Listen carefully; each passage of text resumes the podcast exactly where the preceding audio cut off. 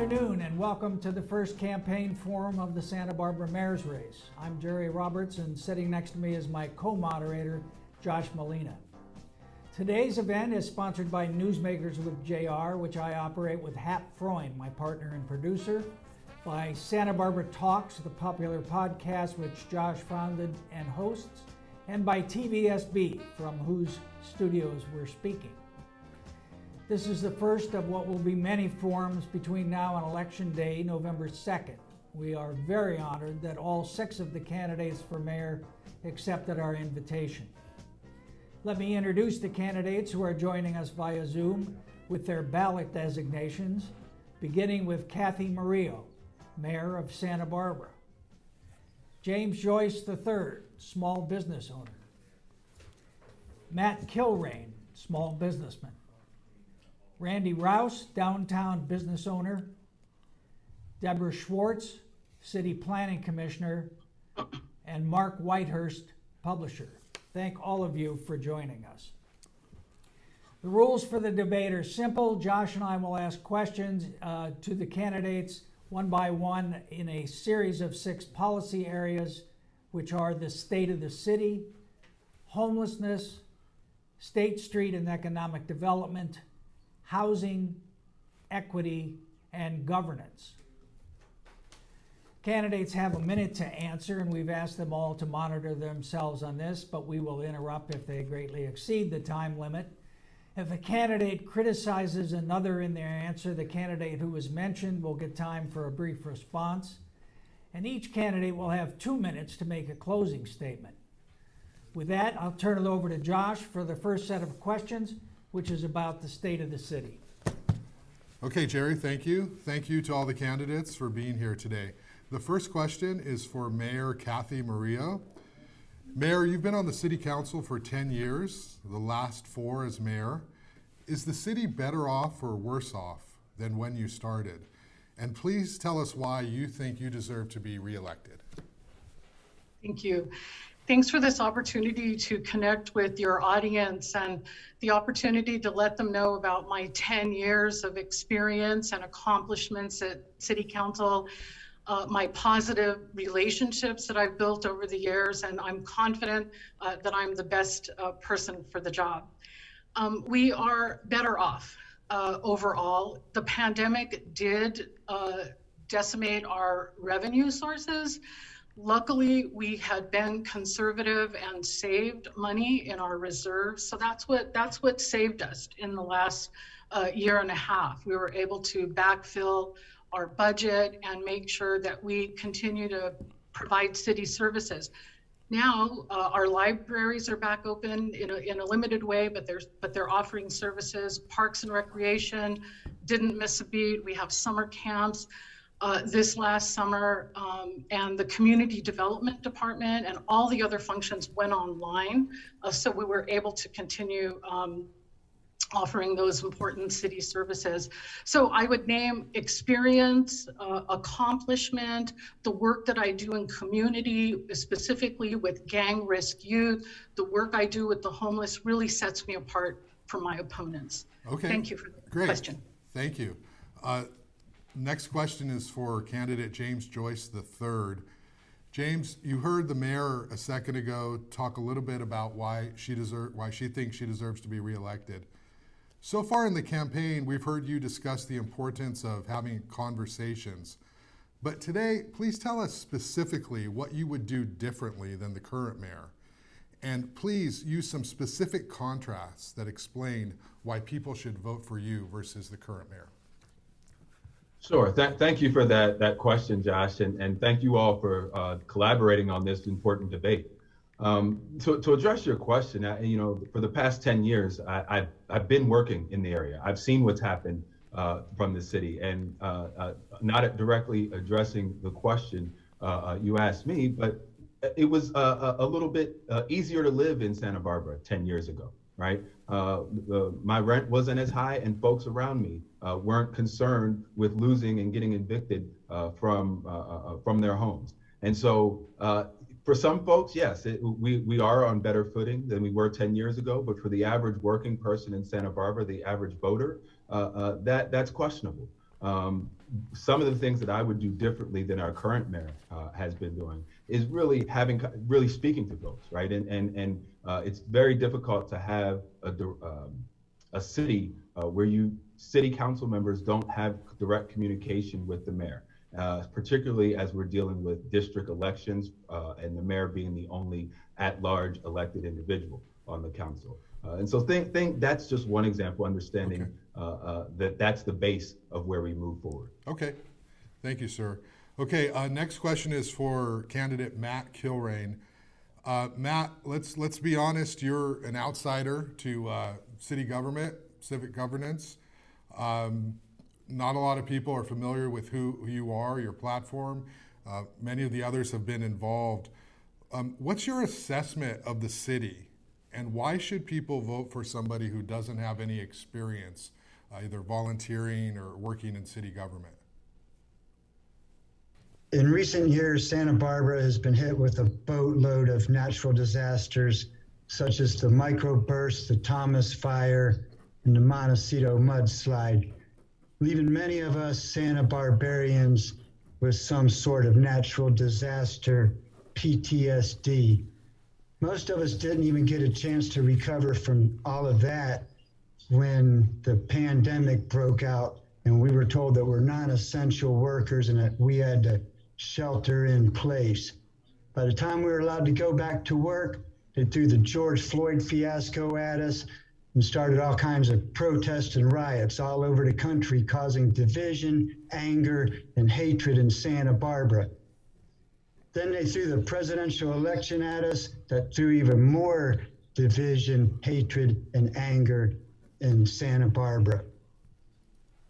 Now, okay, Matt, I'm going to cut you off. Matt, you're out a minute. I'm not sure I understand your answer, but we need to move on. Okay, let's move to candidate Randy Rowse. Randy, you served with the mayor for many years while on the council. What's your view on the state of the city, and why should people give you another run, another chance, another term to uh, to make a difference at City Hall? Well, thanks, Josh, and thanks for uh, having the forum today. And good to see everyone in one spot for once. Um, yeah, so the city's the city's in a state of flux, and it's had a lot of challenges thrown at it. It was just mentioned, very true. But one thing we have been missing lately is cohesiveness and leadership, and that's a big problem because as you look at what's going on out today, we're losing some of our uh, top executives, including our very top executive uh, we have a lot of uh, divisiveness within the council itself, and a lot of people wondering what direction we're going to go in. Uh, there's been a lot of partisanship. There's been a lot of focus on things external to the city. And I think what we need to do and what I need to do is to bring back the focus, the local focus. It's not about party politics. It's about Santa Barbara. And I think if we can get back to that and we can we can once again work together as a council and not as seven individuals, I think we can finally move forward get our departments back in line, and uh, move forward as a city. Because I think we the bones are there. We've got some fabulous people. We just need to lead them.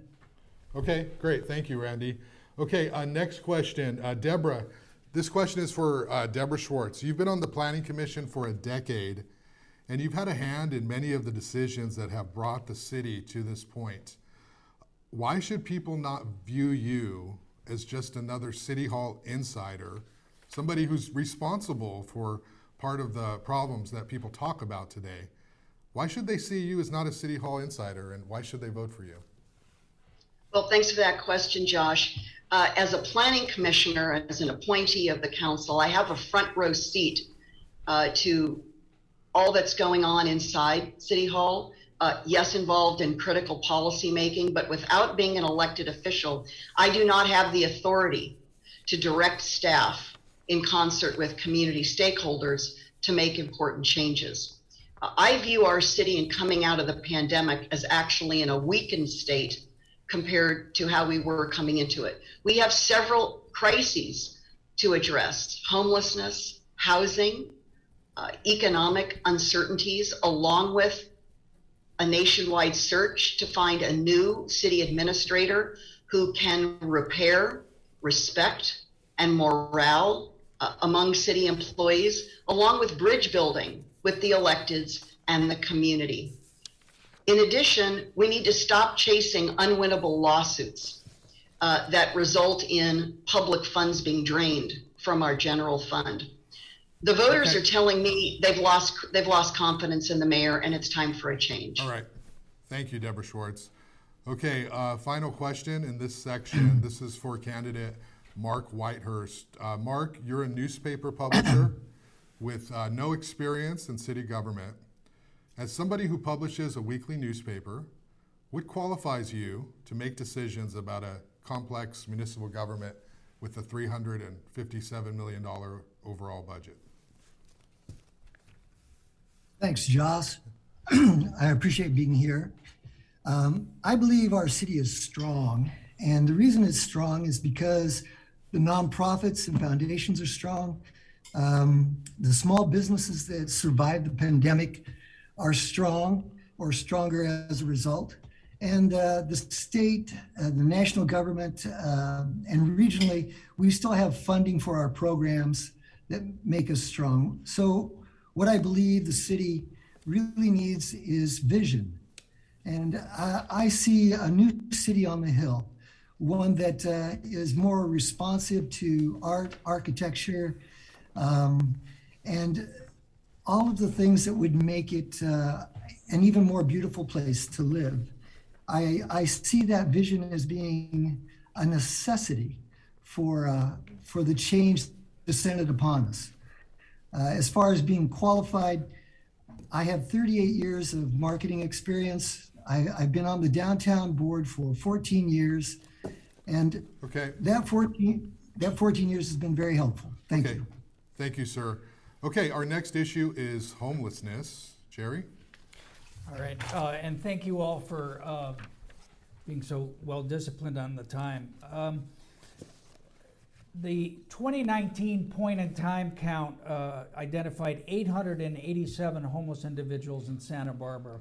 Uh, very little change from the same survey 10 years ago, which showed about 950. Uh, over that decade, the city has thrown tens of uh, millions of dollars at the problem, but downtown merchants point to more health and safety concerns than ever, and tourists and residents alike cite it as a big problem. Uh, James Joyce, uh, you, you worked as a key aide to former Senator Hannah Beth Jackson for many years at a time when the governor put huge emphasis on state resources being directed at homelessness. Why has that partnership with the city not worked? Uh, thank, thank you for that, that question, Jerry. Um, I would actually argue that that, that partnership has worked, um, and the, the partnership does continue to work. Uh, the main concern from local governments has been unfunded mandates, and this was a mandate at the state level are encouraging the locals to address this issue that's been around for several decades, particularly in our community. Um, and so when you look at how has that worked, we have a better idea. We know that we have an attainable uh, uh, uh, number of homeless people in Santa Barbara that we could take an individualized approach uh, with that. Uh, what we need to do with me as mayor would be to address the root cause of homelessness, finding that ac- access uh, to opportunities and resource, providing 50 mental health beds at the site of the uh, of, of the current uh, police station that's being relocated. Once that police station is relocated, that will help uh, provide wraparound services for the core of the, the homeless population uh, that we need to provide services for, uh, not just uh, encourage to move and shoo away. All right. Thank you, James. Matt Kilrain, in your view, have the city's homeless policies been a failure, and what should be done differently? There's some successes and some failures to the city policy. I totally support moving a lot of the homeless population from public view up to that motel somewhere uptown. I think it's fair to say that I've converted more homeless people into homeowners than the other five candidates combined. As I sit here and do this, I've got homeless people down at the beach painting my signs. And for a lot of years, I'd have quite a few homeless people over to my place for Thanksgiving. And by the way, there's nothing wrong with paying the homeless a few bucks to clean up after themselves. I support more compassionate humanitarian efforts towards the homeless and other needy people in Santa Barbara. And that would be a primary part of my platform is to bring forward compassionate humanitarian efforts, not just toward the homeless, but toward the needy, especially needy families in the 805. Thank you. Thank you, Matt. Uh, Randy uh, Rowse, as a council member, you voted for a lot of expenditures to address uh, homelessness. Why weren't those policies effective? Gosh, a whole minute to address uh, homelessness. That's great. Um, a lot of it is, Jerry, because for one thing, as we define the term homelessness, it's a very broad brush and it connotes a very simple problem, which is homelessness.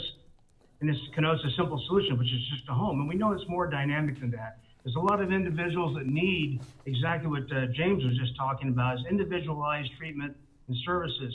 What we also need to do from a city standpoint is enforce the laws we have. We don't do that now. We just did in, the, in June when the uh, when the governor announced the end of the the emergency, and then we combined that with working with our service providers in the county, in the state, and the ones we have contracted with the city and I think we'll have a winning solution, but we have to be consistent. We have to have, uh, we have to be uh, firm, but we also have to have the compassion that it takes to deal with people on an individual basis and not pretend that we can surely, we can uh, just warehouse them and the problem goes away.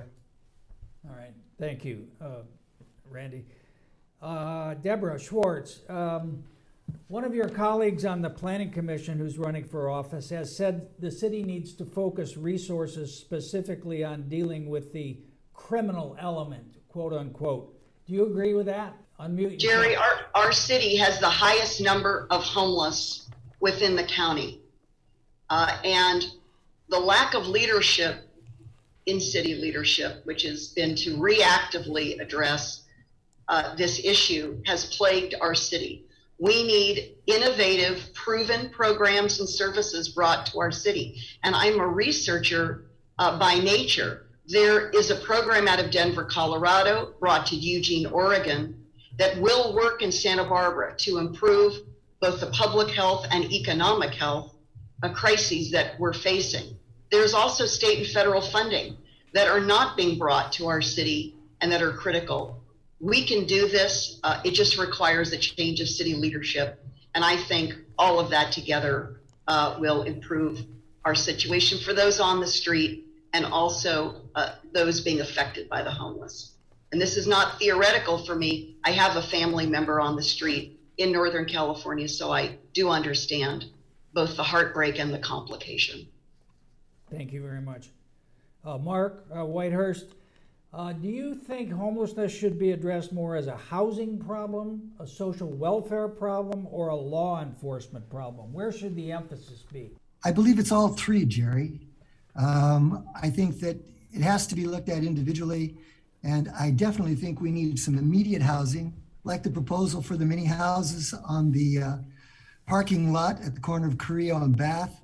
That was going to be a supervised situation with uh, first responders with, uh, and, you know, with uh, healthcare workers. But uh, the three suggestions I would like to make in this regard, besides that kind of immediate housing, was would be that I think our business districts need substations, substations that would have caseworkers, ambassadors, and first responders, where their presence would be seen and felt and be would be a part of the vitality of the business districts as well as a deterrent. And then I think we should look at jobs, that uh, jobs for people uh, that are that are newly homeless. But also, I think the city should consider looking at a, a citywide minimum wage, where income would be raised for those who are our service workers. This is something that uh, I think our city would benefit from. Would be a citywide minimum wage. Thanks very much.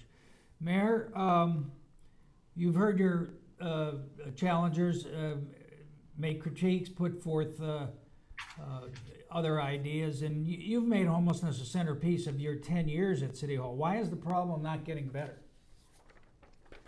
We have very expensive real estate here, and it's very difficult to build affordable housing. And that really will be the challenge when the money comes down from the state for Operation Home Key. there's money coming for transitional and permanent housing for the homeless, but we'll have to convince the uh, businesses and residents nearby, whatever site we identify, that we'll be able to uh, house those folks, give them the services they need, and make sure that there's not impacts to the, the surrounding neighborhood. There's two efforts mainly going on in this area with for homelessness. There, the county is convening regional focused meetings, uh, the elected leaders forum, and then the city has its own partnership with SB Act and CityNet. Those are two nonprofits. I am engaged with both of those efforts. And so we're we're looking for housing in, in the bigger picture and then city in terms of the city, we we send outreach workers when there's a crisis, when someone is vulnerable and uh, unsheltered and, and really needs um, attention. We're clearing out camps. Uh, we support all the, um, okay, we support programs too that help people. Yeah, and, and uh, obviously, uh, as Mr. Rowse pointed out, you know, having a solution in one minute is very difficult, but uh, we're doing the best we can with six candidates and uh, uh, limited amounts of time. And I, I do appreciate you all uh, keeping your answers uh, No tight. problem. So the next topic is uh, State Street and uh, economic development. Josh has some questions about that. Okay, thank you, Jerry. Uh, our first uh, question is going to go to candidate Matt Kilrain. Uh, Matt, on your website, you state that Boat Rat Matt will develop and implement a profit sharing program, whereas the citizens own the business of Santa Barbara and receive a dividend and pension for living in Santa Barbara. Can you explain what that is and where would that money come from? Yes, I can explain it very well, actually. Um, what you're referring to is the Keystone Amendment to my four cornerstone agenda. And now this question is about State Street, is that correct? Yes, but going through your Okay, okay, website, we're please, trying to. Finish, okay. Yeah. I'll get back to your Keystone Amendment and the fourth cornerstone to my four cornerstone agenda because the fourth cornerstone is what I call my Santa Barbara Economic Securities and Waterfront Reformation Act. Now, to prepare for this debate, the my Santa Barbara Economic Securities and Waterfront Reformation Act can easily be transformed into the State Street Economic Development and Waterfront Reformation Act. Now, Josh, getting back to what you were talking about, my Keystone Amendment to the four cornerstone agenda. Okay, the current system that So, so Matt, I'm going to interrupt you and I'm going to remind you because I know you're new to this. You really got to focus on crystallizing your comments to a minute, like all the other candidates. So uh, we'll get you on the next round. Uh, next uh, question is for candidate Randy Rowse. Uh, Randy, you've long opposed closing State Street to vehicles. Um, you know, obviously, you look at it now; it's a lot of vibrancy on some of the blocks. Uh, what do you think of your position in the past? Um, were you wrong? And uh, can you just sort of tell tell the audience where you stand on closing it to vehicles long term? Well, never, never been wrong, Josh. But uh, no, I, the, the State Street debate has been going on since I got here 50 years ago, and uh, I've never liked just closing streets for the sake of closing streets. However, the response to the emergency and the pandemic uh, turned out to be a very successful pro- program so far. And so, what I'm looking forward to are what's going to come up from the State Street Advisory Committee because that was actually a well-populated committee. I'm hoping that this council will take the advice of that committee and keep politics out of it and move forward with some of the suggestions because I think it can be a strong, clean, vibrant place, but it's got to be clean.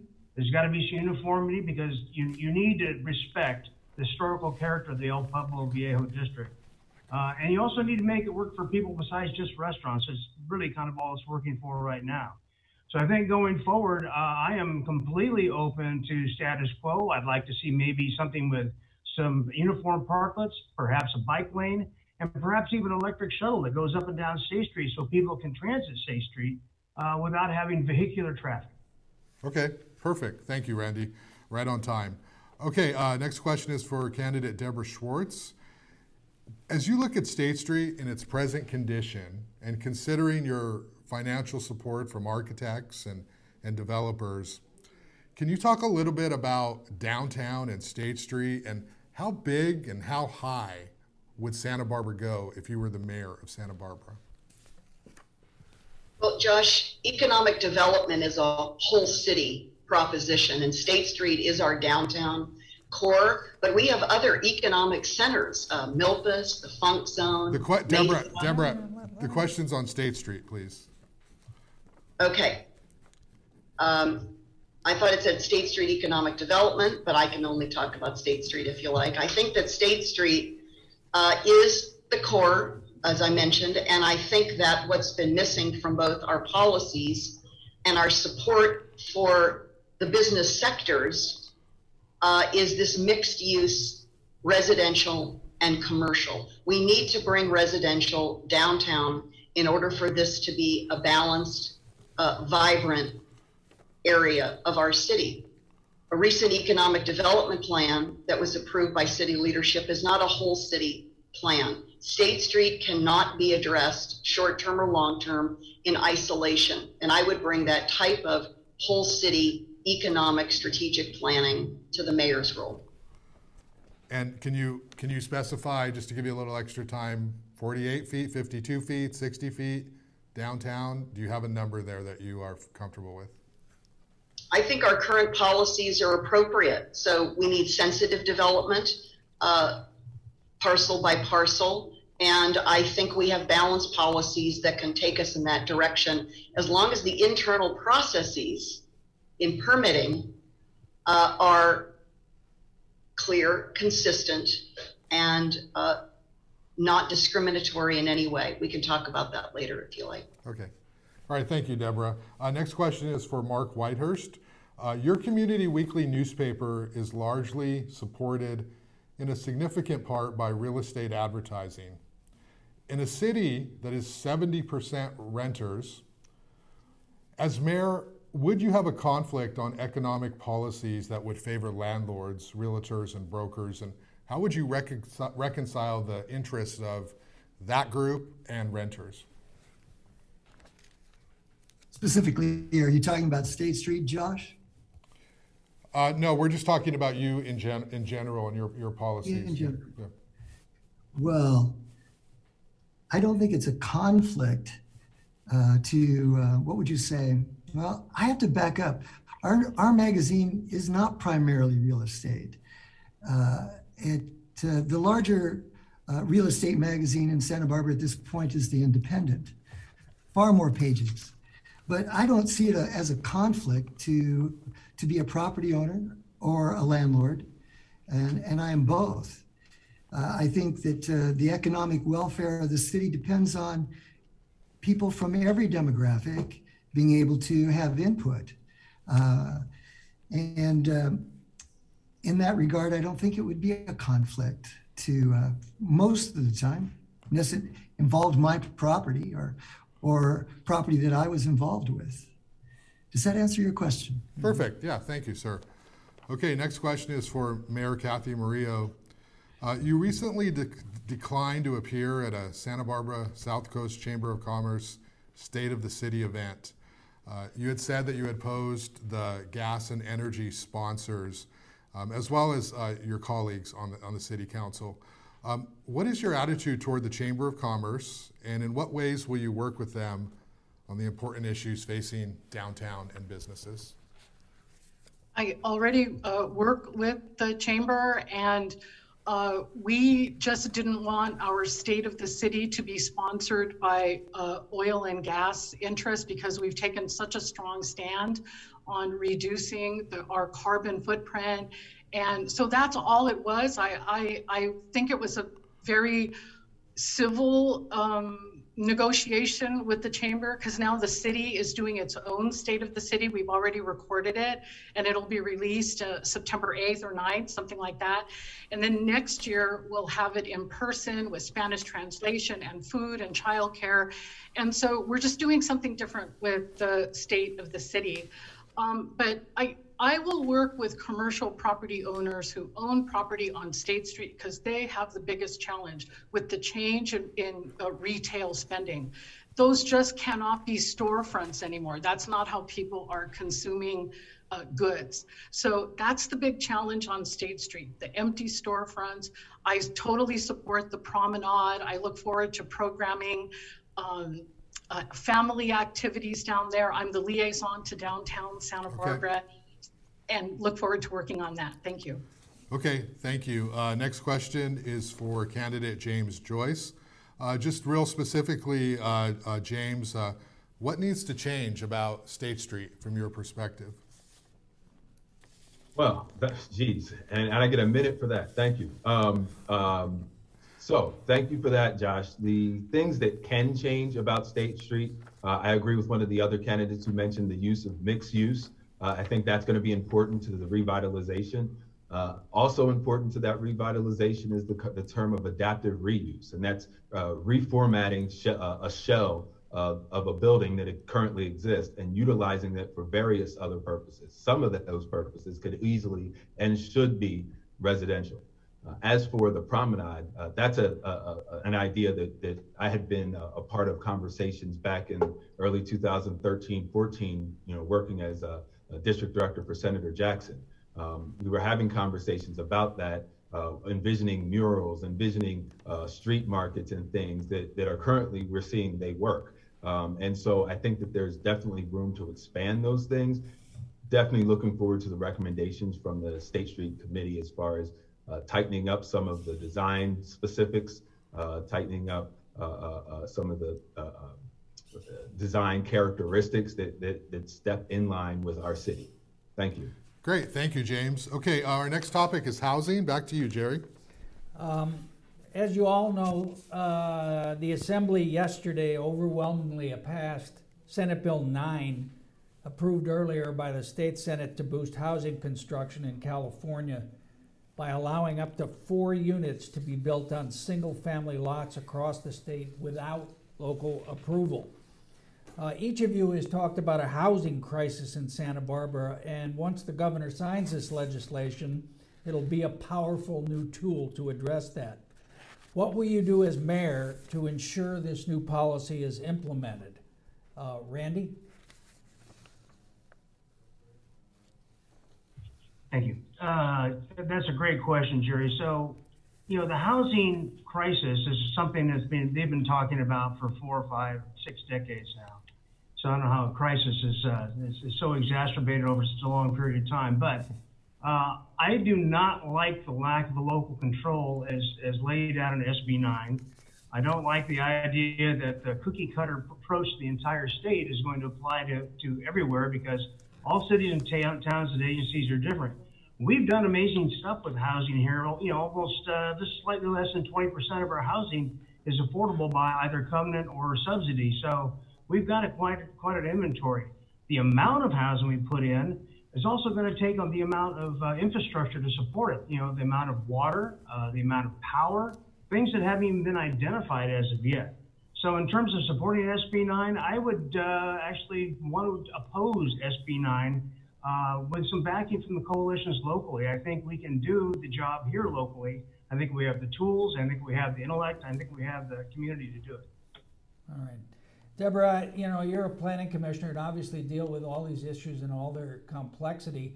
Um, the state wants to uh, push this through. Uh, what, what, you know, do you do you uh, agree with that approach, or what do you think local government can do to uh, slow it down?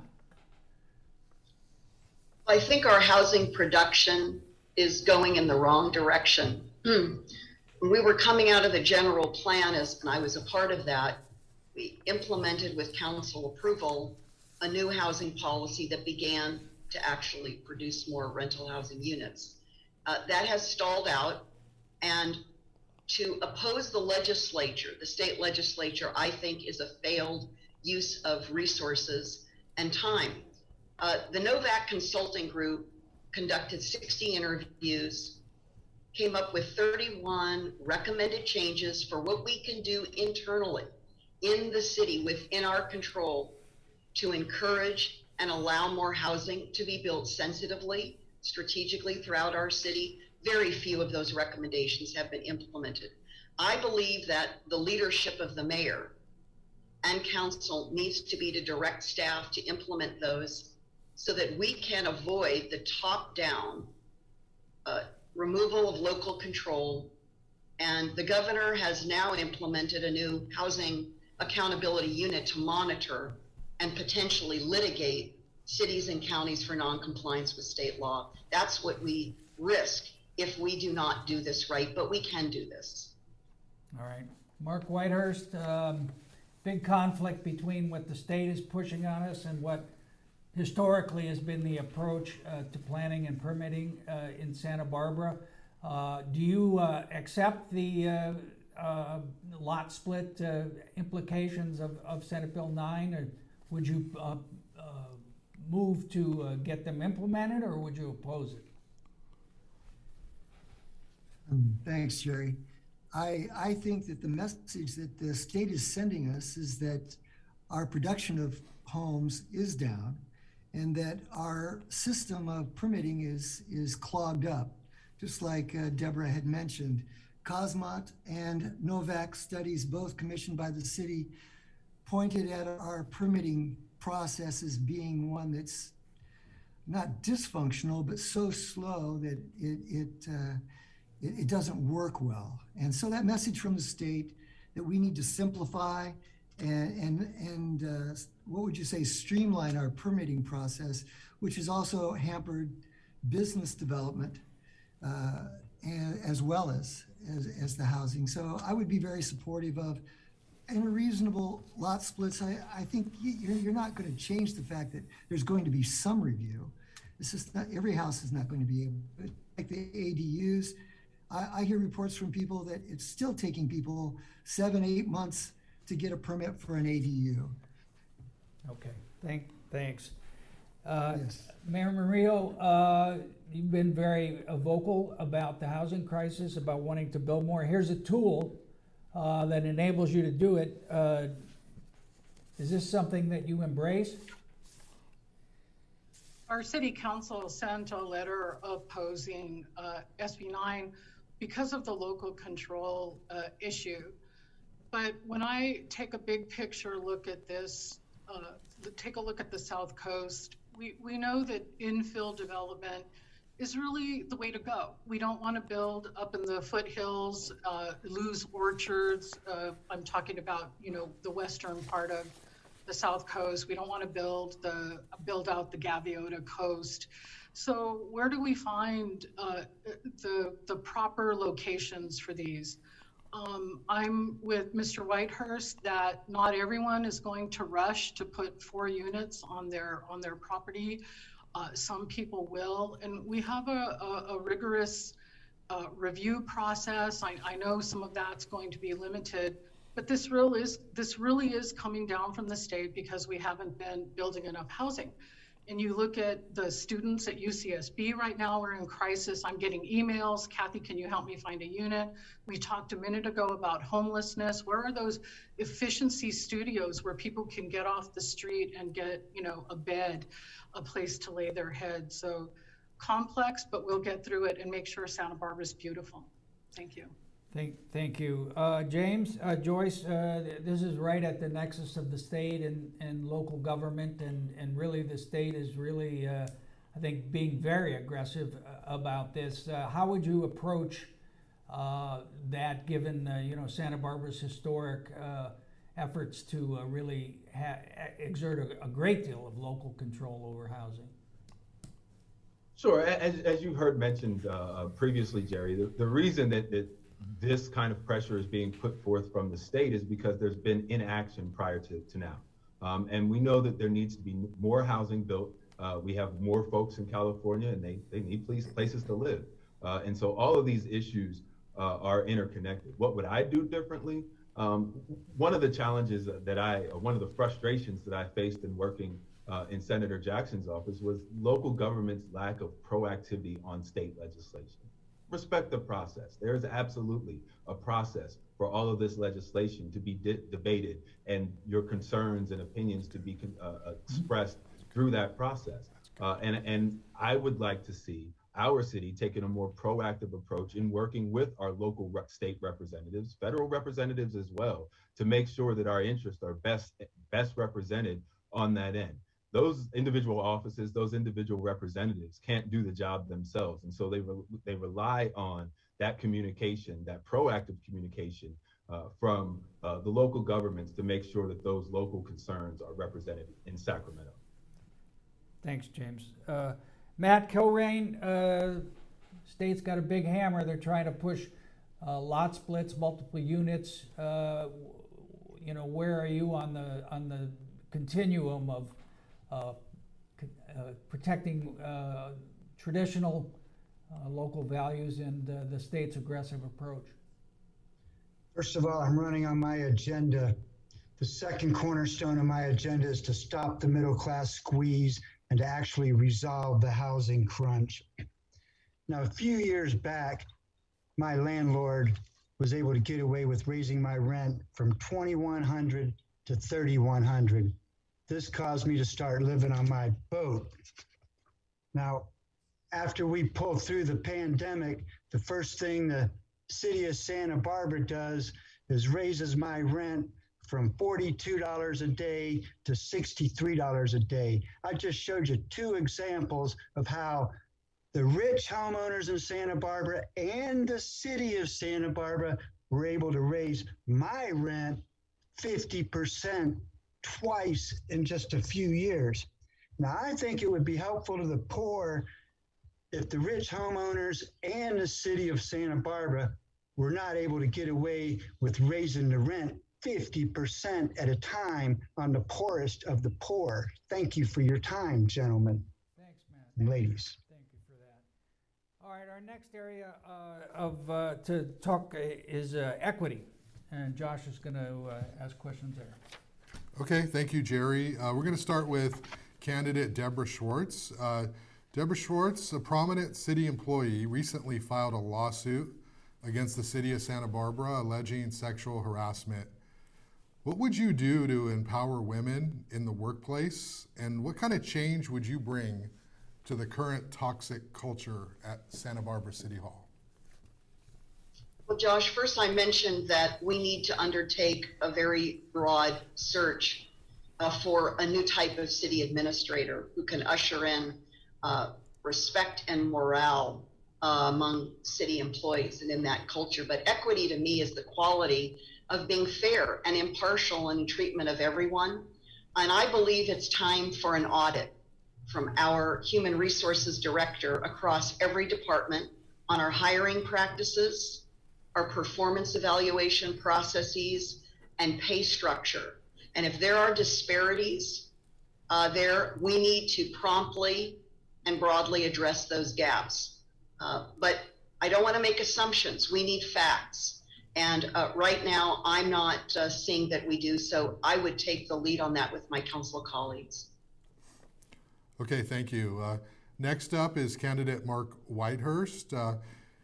There's a, there was a lot of talk in uh, 2020 about systemic racism, and uh, we're all talking about it now, and it's out uh, front. Uh, it's not something on the side. Everybody's sort of focused on it. I wanted to ask you do you believe there's systemic racism in Santa Barbara city government and its police department? And if so, how does it manifest itself?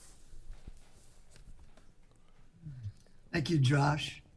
Uh, I believe that um, there's systemic racism everywhere, and that uh, I think the city should look at a strategic plan that addresses uh, the issue from the top down. Uh, I personally feel like uh, there's always a good need for transparency in government, and the new oversight committee for the police, I think, is is warranted. Uh, times are changing, but I also think on this particular issue, it should start at the top. That the city should look through its entire system and put together a plan that works with the, the city at large that the strategic plan that deals with equity uh, should start with education, perhaps after they've identified uh, areas that need to be worked on, and social justice issues and then uh, also how that's implemented with with the community. City first, joining the community in the effort of systemic racism. And I'll close with, I, I think Quickly. uh, the idea of anti-racism is what needs to come into our our vocabulary. Thank you. Okay, thank you. Uh, next question is for Mayor Cathy Murillo. Uh, you voted to establish a first-time citizen review process for the Santa Barbara Police Department. Do you believe there is systemic racism in the Santa Barbara Police Department? Uh, I'm with Mr. Whitehurst that there's systemic racism everywhere, and within individuals, there's there's bias. Uh, people are raised a certain way. Maybe they don't even know that there's that they have those beliefs. Um, our police department is undergoing uh, training. All of our employees uh, have uh, training from the Anti Defamation League focused on uh, bigotry, racism, the harm of, of, bias. And so the city uh, is uh, active in that situation. And I do disagree, Josh, when you said there's toxic environment at City Hall. You referenced something which is serious matter that we are addressing. Um, but the city is, it takes great care in being fair to all its employees and, and um, taking action when needed when when you all mentioned equity uh, as a as a topic, I was also thinking about the wonderful things the city does. We fund the after school programs. We we help our unsheltered residents. We we help our okay. our immigrant communities. We try to uplift everyone. Okay, thank you. Okay, our next question is for candidate James Joyce. James, how do you define systemic racism? And if you think it exists in city government, can you give us some examples? You're on mute. Mute. Thank you. Um, thank you for that question, Josh. This is, uh, uh, you know, the, the, right up the alley of the work that I, I do in my business, and, and, it's talking about these kind of issues.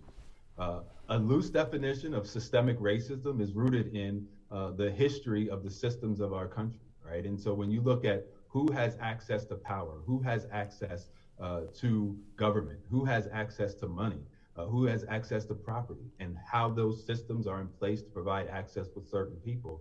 Not everyone has the same privileges as everyone else in the community to have that access. And to answer the question, does that exist in, in Santa Barbara? Absolutely it does. Santa Barbara, it, although we, we like to think we are a bubble, and to some extent we, we are on many on many fronts, um, we are not exempt from from uh, uh, this history. Um, and and quite frankly, it's it's alive and present here. Uh, every year, uh, uh, we celebrate uh, Fiesta, right? And so uh, when I'm looking at um, equity, the issue of equity, I'm so pleased to see that that's a topic of, of this conversation, of this debate. Um, I am the only candidate who's called for an equity audit of our city charter, okay. meaning that we start with land recognition. We are on native Chumash land. Let's start okay, with James. that recognition and move forward from there. Thank you. All right, thank you for that response. Okay, um, still, still sort of on this topic, but shift gears a little bit. Uh, this question is for Matt Kilrain. You know, we're looking at your website again. On your website, you propose an initiative that will, and this is a quotation mark from Matt's website, will give Santa Barbara fathers some say to halt spontaneous pregnancy terminations. Can you explain what that means, please? A little off the topic, but I don't mind discussing it at all. But before I do that, let me stick with what you've been talking about. The primary purpose of my candidacy for mayor of Santa Barbara is to stop the divide, to raise the vibe, and to unite the 805. Okay? I'm all about leading the 805ers into the golden age, regardless of their zip code, their heritage, or their political affiliation. Now, getting to my hidden stone amendment, which will prove that I don't have some hidden agenda. You're asking me what I'm saying about giving fathers some say so to stop or to halt a spontaneous pregnancy termination. Okay. Now, what's happened to many fathers, including me, is that you're all built up on his dream of having a baby and a family and living the American dream. And then you come up with your first little problem when you're young, like alive in my situation, just, you know, and then you got to play head games with your spouse about, well, my or girlfriend lied to me, so I got to teach her a lesson. Okay, which- Matt, Matt. you Let me finish. Okay, please wrap up. Thank you. Just, Okay, because you go bringing up something that's not even of the subject. However, I do believe, and most women believe, that a father should have some say so whether or not his unborn child is born. That's not taking anything away from women. I just believe a father should have some say so whether or not his unborn child may be born, Okay, which is thank, not the topic we're supposed to be discussing, but I did it. Okay, I have thank you, no Matt. hidden I, agenda. I appreciate it. Uh, you can, uh, if anybody wants more info, this, you know, that language came straight from Matt's website. So. Thanks for thank- advertising my website, boratmatt.com, by the way. And you can get my full agenda there, and you can check out my YouTube channel. Okay, Thanks, thanks, Matt. Matt. Okay, let's moving on. Uh, uh, last question for uh, candidate Randy Rowse. Okay, Randy, of the city's 12 department heads, eight are men and only two are people of color. How important is it to you to hire diversity in leadership positions? And if you're elected mayor, what would you do to increase the number of women and people of color running departments in the city of Santa Barbara? Well, okay. So first of all, uh, going back to the part of the other questions you were asking about the workplace and whatnot, a hostile workplace is not acceptable, nor is any kind of hostility towards any gender or, or ethnic uh, standards within the system. It's not acceptable, and it, it's uh, it's not part of what we should be doing. I don't, I don't- believe we are doing. But in terms of, of identity politics, or in terms of what we do in making things balanced, you got to remember we just had the first woman police chief. We have an African American African American airport director. The bulk of our department heads prior to all this were women. So I don't know that there's have been a real pattern of hiring or uh, exclusion of sensitive groups or or um, uh, protected groups. I think that's all been out there. I think we have. If you look at our police department, for example, our police force is way more diverse than the community itself is. So, and I think that's because they've gone out and found the best people possible. And I think that's always got to be the standard. You don't want to put somebody in a position to fail because you're checking off a box. I think you really need to get the best people possible. You just can't exclude or prohibit or dissuade people from being elevated to those positions. I think the opportunities have to be there across the board. Okay, thank you, Randy. Our final set of questions is on governance. Jerry? Well, taking a look at City Hall recently, the longtime city administrator, Paul Casey, recently resigned. Uh, the city has an interim police chief. Our transportation chief is out on leave. Uh, we have just hired replacements for the community development director who was fired, and also for public works director. Um and the former leader of that office is serving as a fill-in city administrator, and the assistant city administrator is running for city council. Uh, and at the same time, as Josh mentioned earlier, the city's being sued for sexual harassment claims uh, alleged against the former budget director. So the overall picture that emerges is one of uh, chaos uh, at City Hall. Mark Whitehurst, uh, do you think there needs to be change in the charter uh, that would uh, give more power to the city council and the mayor and less to the administrator, or how would you address the, what's going on now? changing the charter that's that's a big question. Uh, i uh, i really do think that the balance of power between the administration and the council should be examined you know and when i say that i think that's introspective rather than a change of the charter i think the council um, by way of agenda and, uh, should be the way that they should be able to to uh, best govern the city in terms of looking at it in terms of governance. I, I think that uh, that a lot of the loss of employees is not connected. You know, some is and some of it isn't. I don't think you can lay the blame, you know, on the council or the current activities in the city on on the change uh, of personnel. at this point in time. But my observation would be uh, that uh, there needs to be more power in the mayor's position and the council's versus the uh, administration in terms of Paul Casey administering the city. All right, thanks. Uh, Mayor, you recently said that Santa Barbara is a quote tightly run city. Uh, how can you witness all this turmoil and turnover and, and, and say that? Uh, you know, uh, people are leaving their positions for various reasons. Uh, I admire Paul Casey for leaving uh, before he lets the pandemic weariness uh, affect his job performance. I correct you that the community development director uh, resigned. And I'm looking at the positive side of the new uh, planning director, Eli uh, Isaacson, everyone's been asking for changes in the planning department, and we are working on those 31 items in the Novak report and getting somewhere. And so change is good. Um, and I would like the uh, city uh, residents and businesses to know that we're all working hard, we're professionals. On that note, the city administrator, we have a strong city administrator. Um, uh, uh, format at the city, and and he's a professional. She is a professional, and so I think it takes the politics out of it when you have a strong city administrator uh, system. The mayor and the council can make change. They have to work together and get to a majority, and they have to work cooperatively with staff. And so that's the challenge, but we've been doing it. Thank you for the question. Thank you very much. Uh, James Joyce, uh, you have no experience in city government and uh, your approach is more uh, of a facilitator than an executive. Wouldn't you kind of be at the mercy of the administrator in terms of making policy, making change as mayor?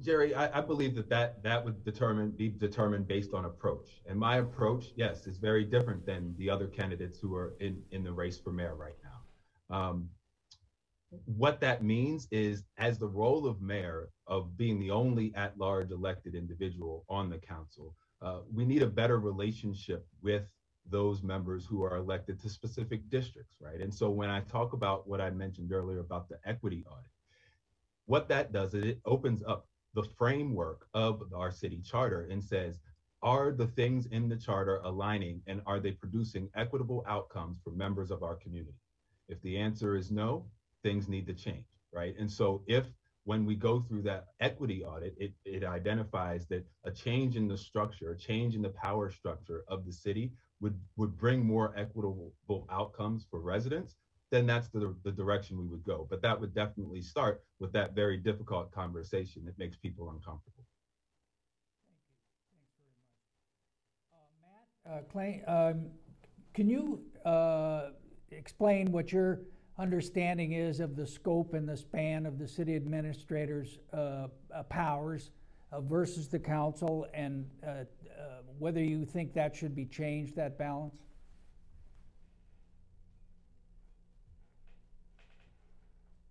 You there, Matt?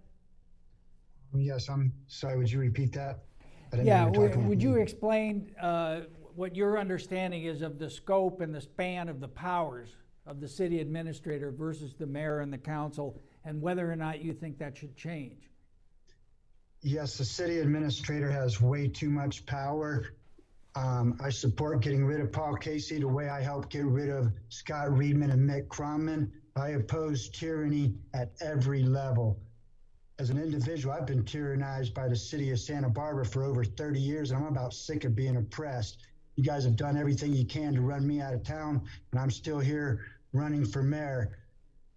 I don't know the woman's name. That's the new city administrator. I totally support getting rid of Paul Casey, just like I support getting rid of the entire waterfront. I say we need to get rid of some more people and start over from a clean slate.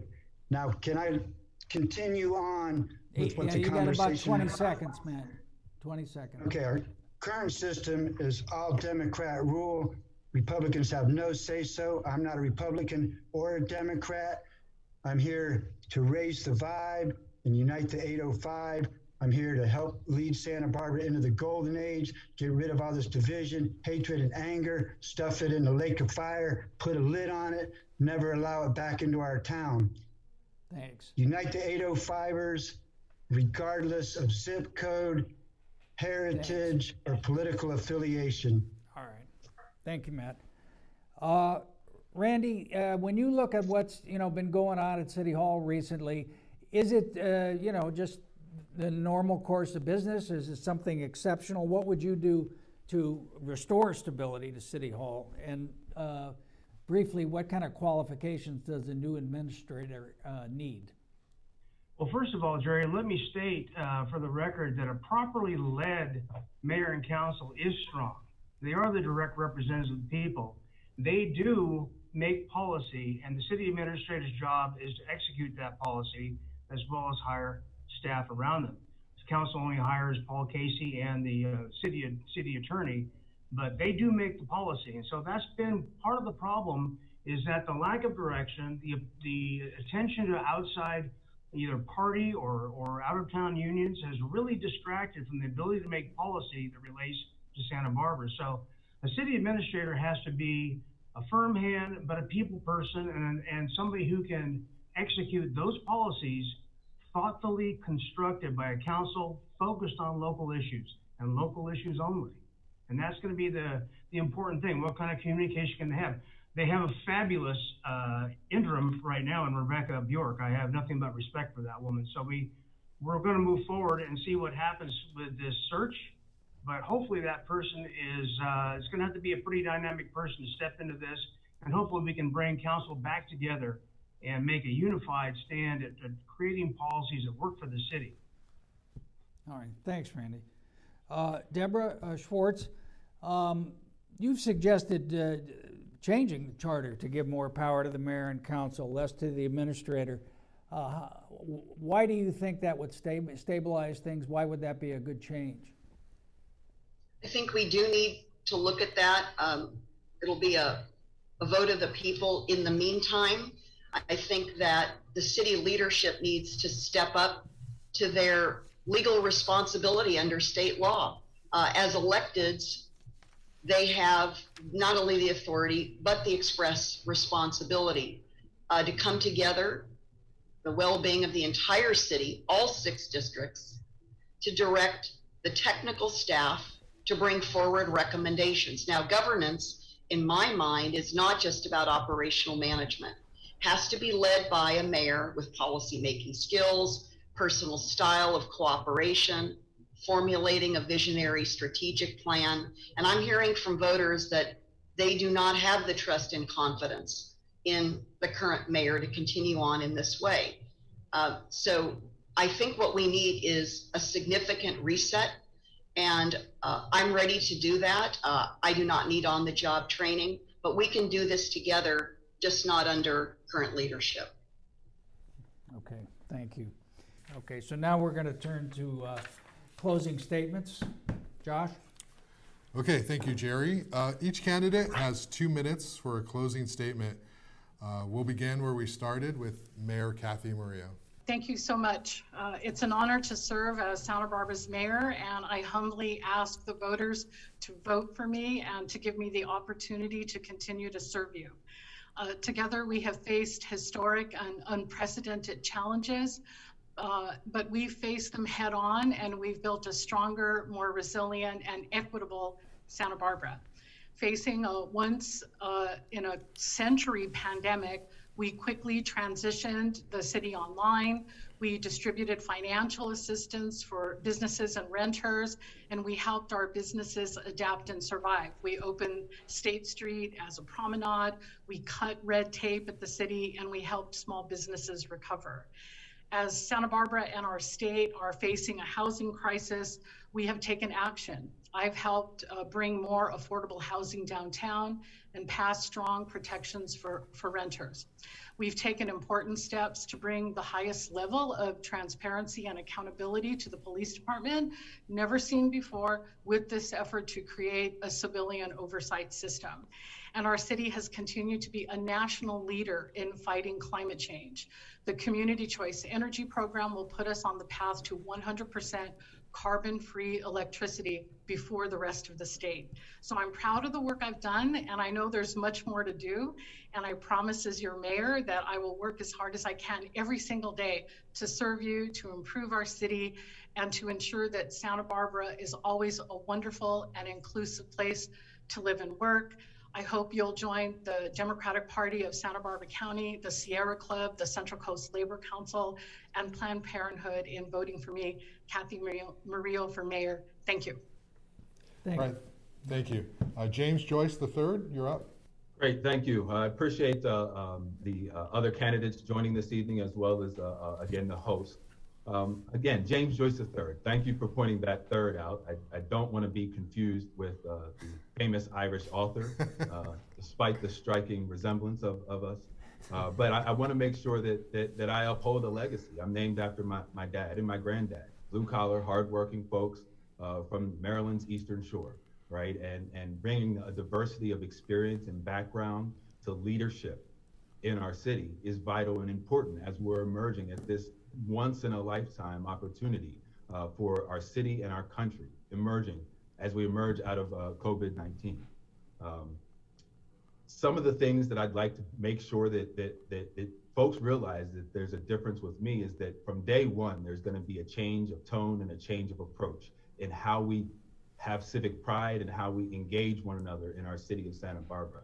No, that's not going to solve all of the problems, but it's a start for solving many of our problems. And it's been a challenge that's been in the way for far too long at, on the issues of housing, on issues of homelessness, uh, and as you heard, on issues of equity and creating a safe work environment within our city.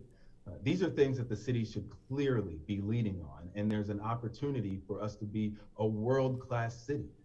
Really, we have a lot of great assets here in Santa Barbara, and all it takes is a visionary leadership and putting all the dots together in the right way eh, to, to make us thrive and really thrive and, and, and, and shine the way that our, our city deserves to be.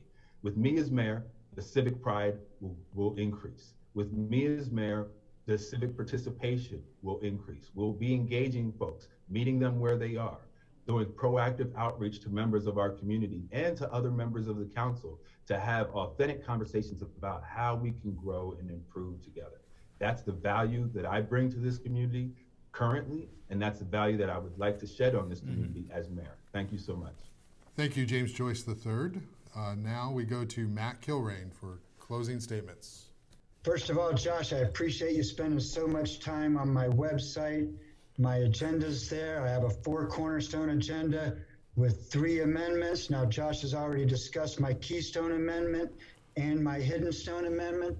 I have a Flintstone Amendment, which is an anti discrimination act, makes it to where the way things are now, if you smoked a joint yesterday, you're not allowed to be a cop tomorrow. I think if you're not vaccinated, you're not allowed to be a cop tomorrow. That is what I call discrimination. I'm about anti discrimination. Okay, now let me finish. The primary purpose of my candidacy for mayor of Santa Barbara is to lead Santa Barbara into the golden age. I've tried to state many times that I oppose all this division, all this anger and hatred. I want to stuff it in that lake of fire and seal it off forever. I am totally about uniting the 805. To me, it's all about stopping the divide, raising the vibe, and uniting the 805. All of us together. We're all 805ers, no matter what color we are, no matter what zip code we live in, and no matter what our political affiliation is. Now, I'm not a Democrat nor a Republican, but I expect you guys to vote for me because I'm the only guy that can link the Democrats and Republicans together. Democrats and Republicans have proven beyond a preponderance of a doubt that they are not capable of working together, and all they do is spread hatred, anger, and division. I will abolish all of that along with the tyranny, and I will reunite liberty into Santa Barbara. Thank you. And enjoy my website, boatratmatt.com. And chiefblackbear.com. You can read my book and find out what I'm all about. Okay, thank you, sir. Uh, next up is candidate Randy Rowse. So thank you for this today. Um, you know, as I uh, been around the council and downtown for all these years, uh, working on committees and commissions even before I got on council, I realized how the system works and I realized what the structure is as far as the council and the, and the uh, city administrator's relationship should be. But never until this time have I really, really captured how important, really truly important leadership and cohesiveness is from the mayor and council. And where I see a void is what I want to fill because I think we've been through some very tough times, very challenging times. I'll give you that. But we've got those in front of us. As the business community tries to emerge from this deep, deep hole that they dug themselves in, or that they were they were put into, basically, along with the difficult retail uh, businesses have had, we're going to need to come out of it with cohesiveness. We're going to need to cooperate with our downtown organization, with Visit Santa Barbara, and also our Chamber of Commerce. We can't ignore or, or disregard any of those entities because they represent those businesses that uh, are basically the backbone of Santa Barbara and our, and our economy. Um, as we go forth and we hire outside consultants and we do committees and commissions, we ignore the people, for example, in the housing industry who actually have done this. We've got all these resources and all these contractors and all these people like the Towbes Group who have done this for a living for all these years. Why are we not speaking to them as opposed to hiring outside consultants to tell us exactly how housing is feasible, what it can be built for, and how much they'd have to charge to live there? So there are some very simplistic things that can be done, but what needs to happen first and foremost is the confidence of the people in the council and in the mayor needs to be restored. There needs to be leadership. We need to be brought through to the future of a focus in Santa Barbara and not on the outside partisan politics and outside union entities or anybody else that has an influence upon policy making. It has to be about us.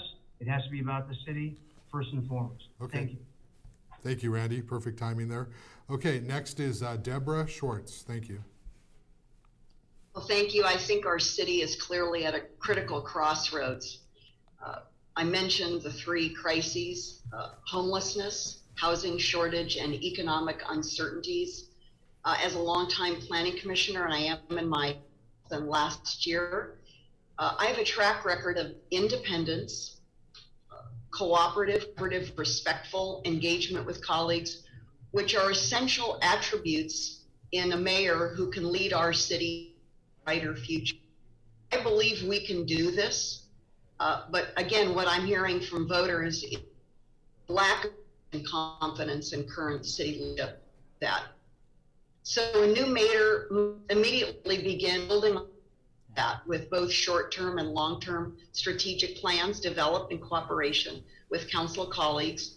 Uh, the internal culture in the city must be addressed immediately. I discussed some of that starting with a new city administrator.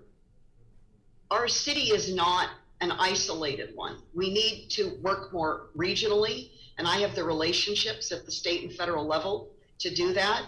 And that's to bring much needed resources to address our three crises. But I think what's key when we look at the economic sustainability of our community is to repair the relationship with the business sector A small business are the lifeblood, the economic underpinning of our city. And right now, there are great tensions between City Hall and the business sectors. We cannot move forward in any of these areas without rebuilding that trust and respect. I am an advocate for employers, for businesses, and yes, for those who want to bring much needed housing to the city. So I think all of those are important attributes and it's time for a change. And again, I'm ready to hit the ground one, running day one and would uh, be honored to have the support of the voters. Thank you again for today's opportunity. Okay, thank you. Uh, and uh, the final candidate, uh, two minutes, Mark Whitehurst. Um, I love the promenade, and I think that it really represents what is in front of the city. It needs to become a functional um, intergenerational, inclusive space that is beautiful. And it's tied to our, our economic core. Uh, Two thirds of the commercial and retail space in the city is located inside the promenade. Uh, and economic development is something that uh, brings us to understand both home and destination, which is really what our economics rotates around.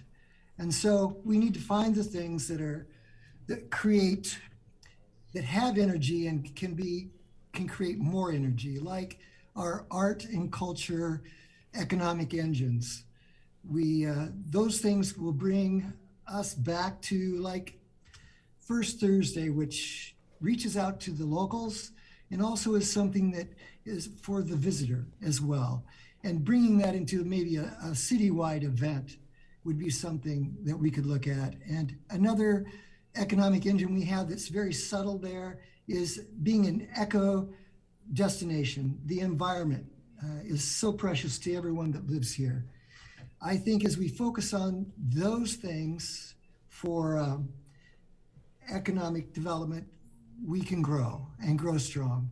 I've spent 27 years as a business person in this town and as a community journalist uh, have watched the city very closely, even though that's not been necessarily the focus of our magazine. I uh, have been on the downtown board for 14 years, and the downtown board has been engaged in every homeless, homeless uh, issue and initiative, and the city has been very, very much involved in that as well. Okay. I'll try to wrap, wrap up. That's Okay, Thank two you very much. Thank you. Okay, that uh, concludes today's forum, co-sponsored by Newsmakers SB Talks and TV Santa Barbara. And we thank our candidates for taking the time to appear today. And obviously, these problems and issues we talk about are enormously complex, and reducing them to one-minute statements is not easy. But uh, thank you uh, very much for your participation, and also for putting yourselves out there in public. Being a candidate and public official is uh, a challenging experience to say the least. Uh, we thank our viewers and our listeners, and Santa Barbara is at an inflection point in history, so this is a highly consequential election. Uh, election day is November 2nd. Ballots, mail ballots will go out October, the week of October 4th, so please don't forget to vote. Thanks for watching.